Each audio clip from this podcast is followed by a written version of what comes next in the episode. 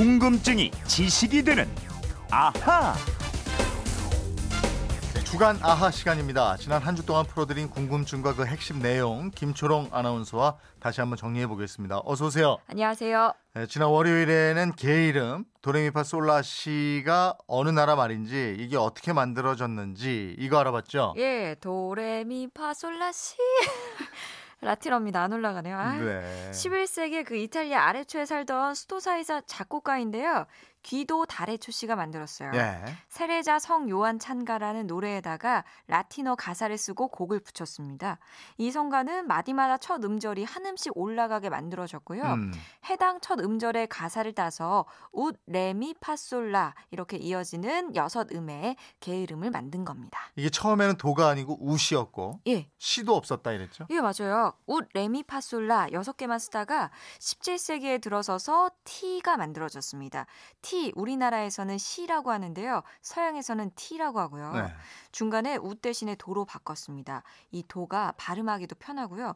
도미누스에서 따온 도인데 네. 이 도미누스가 신, 주님을 나타내는 뜻이거든요. 그래서 의미도 있어서 바꾼 거예요. 네. 근데 프랑스에서는 고집이 참 센 건지 음. 지금도 도라고 하지 않고 웃이라고 불러요. 아 그렇군요. 예. 거기 가면 웃 이래야 되는 거예요? 예, 웃 레미파솔라 해 아, 알아요. 그렇군요. 예.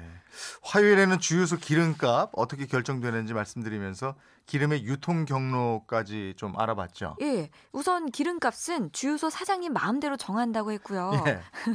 정유회사에서 생산된 석유 제품은 가까운 지역은 탱크로리로 옮기는데 먼 지역으로 갈 때는 비용도 많이 들고요. 시간도 오래 걸리니까 전체, 전체 유통량의 절반 이상이 송유관을 통해서 주요 지역에 있는 저유소로 옮기게 됩니다. 음, 그러니까 이게 이제 수돗물처럼 정유 공장에서 기름을 관으로 흘려보낸다 이거예요. 예, 그렇죠. 음. 이 송유관 운용은 대한 송유관 공사에서 맡고 있는데요. 해안가의 정유 공장에서 전국 주요 도시랑 공항, 비축 기지를 연결하는 송유관로가 현재 1000km가 넘습니다. 기름을 저장하는 큰 주유소가 모두 네 곳이 있는데요. 가장 큰 곳이 판교에 있는 판교 저유소고요. 고양 저유소 있고 대전 저유소, 천안 저유소가 있습니다. 네. 수요일에는 책 얘기했는데 책 판형 얘기였어요. 예. 서점에 가보면 책들이 크기가 다 다른데 독자들은 책을 정리하는 게 힘들지 몰라도 출판사 사장님들 고민은 이제 동시에 책들이 막 쏟아져 나오는데 다른 책들하고 어떻게 차별화시키고 독자들 눈에 어떻게 내 책이 확 띄게 만들 것인가 이 고민이 많다고 그랬죠. 예, 바로 그 고민 때문에 제목이나 표지 디자인, 뭐 책 크기 이런 거에 신경을 쓰고 변형을 주게 된 겁니다. 요즘 같은 같은 내용의 그 책도 판형이나 뭐 크기, 표지를 달리해서 이 독자가 자기 스타일에 맞게 책을 고를 수 있게 하고 있어요. 우리가 가장 많이 보는 소설이나 수필, 뭐 경제 경영, 자기 개발 뭐 이런 책들은 신국판이라고 그랬죠. 예, 신국판이 보통이 가로가 152mm, 세로가 225mm 크기고요. 가장 많습니다. 또 초등학교 교과서나 여성 잡지, 컴퓨터 서적 이런 거는 크기가 훨씬 크죠. 이런 책의 크기를 4600판이라고 하는데 4600판의 절반 크기, 46판은 작은 크기로 나오는 월간지 책이나 그 문고판 책들 있죠. 네. 요런 크기가 46판입니다. 네. 목요일에는 라디오에서 시각고지 할 때마다 나오는 HLKV 예. 이 호출부에 대해서 설명했어요. 맞아요. 문화방송 저희 MBC가 방송사의 이름이라면 HLKV는 방송사의 주민등록번호 같은 그런 기능을 하는 호출부호입니다. 음. 이 호출부호가 전파를 이용한 무선 방송을 식별할 수 있는 기능을 맡고 있기 때문에 자주 고지 방송을 하는 건데요. 다른 지방에 갔을 때 이제 고속도로 달리시다가 라디오가 간혹 지역 간 경계가 겹치면서 지점에서 똑같은 내용의 방송 채널이 여러 개 수신될 때가 있거든요. 네. 이럴 때 이 채널이 어느 지역의 방송인지 구분할 수 있도록 하기 위해서 이렇게 사용을 하고요. 음.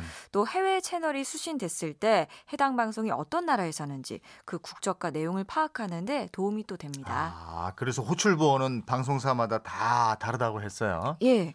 MBC는 HLKV고요. 음. KBS는 HLKA랑 HLSA 두 가지를 쓰고요. SBS는 HLSQ를 사용하고 있습니다. 네. 그러니까 지방 방송사도 제각각 다른 호출부호를 쓰고 있고요. 이 앞에 두 영어 있죠. 네. HL prefix라고 하고요. 뒤에 두 자리를 suffix라고 하는데 prefix는 스위스 제네바에 본부를 둔 ITU라고 국제 전기통신 연합이 국가별로 배정하는 국가 부호입니다. 그래서 우리 다 HL로 같이 쓰고 있어요. 네. 금요일에는 비빔밥 유래 알아봤는데 비빔밥이 제사 음식을 음복하는 데서 시작이 됐다. 이런 설부터 네. 임금님의 수라에서 시작이 됐다. 이런 궁중 음식설. 임금이 난리통에 몽진하면서 밥을 비벼 먹었다. 이런 임금 몽진 음식설 여러 설이 있었어요. 예, 네. 거기다 또 있었어요. 농번기 음식설도 있었고, 뭐 동학군에서 유래했다 동학설 있었고, 네. 섣달 금음날에 묵은에 남은 음식 없애려고 밥을 비벼 먹었다 이런 네. 말도 있었고요. 네. 근데 참 어떤 설이든 우리 조상들이 가졌던 공식 있죠. 음식을 덜어서 각자 먹지 않고 우리 음. 찌개에 숟가락으로 다 담궈 갖고 같이 나눠 먹잖아요. 네, 네. 예, 여기서 정을 느끼고 이런 데서 비롯됐다. 요게 비빔밥이다. 이런 해석도 있습니다. 음, 한 그릇에 그냥 놓고 툭툭툭 먹으니까 이게 이제 서양으로 치면 햄버거나 예. 샌드위치 같은 게 아니었을까. 그게 또 이재용 아나운서의 그- 개인적인 설. 의견이었죠. 예, 이번 주도 새로 알게 된 내용이 참 많았습니다. 예, 주말판 아하 김초롱 아나운서였습니다. 고맙습니다. 고맙습니다.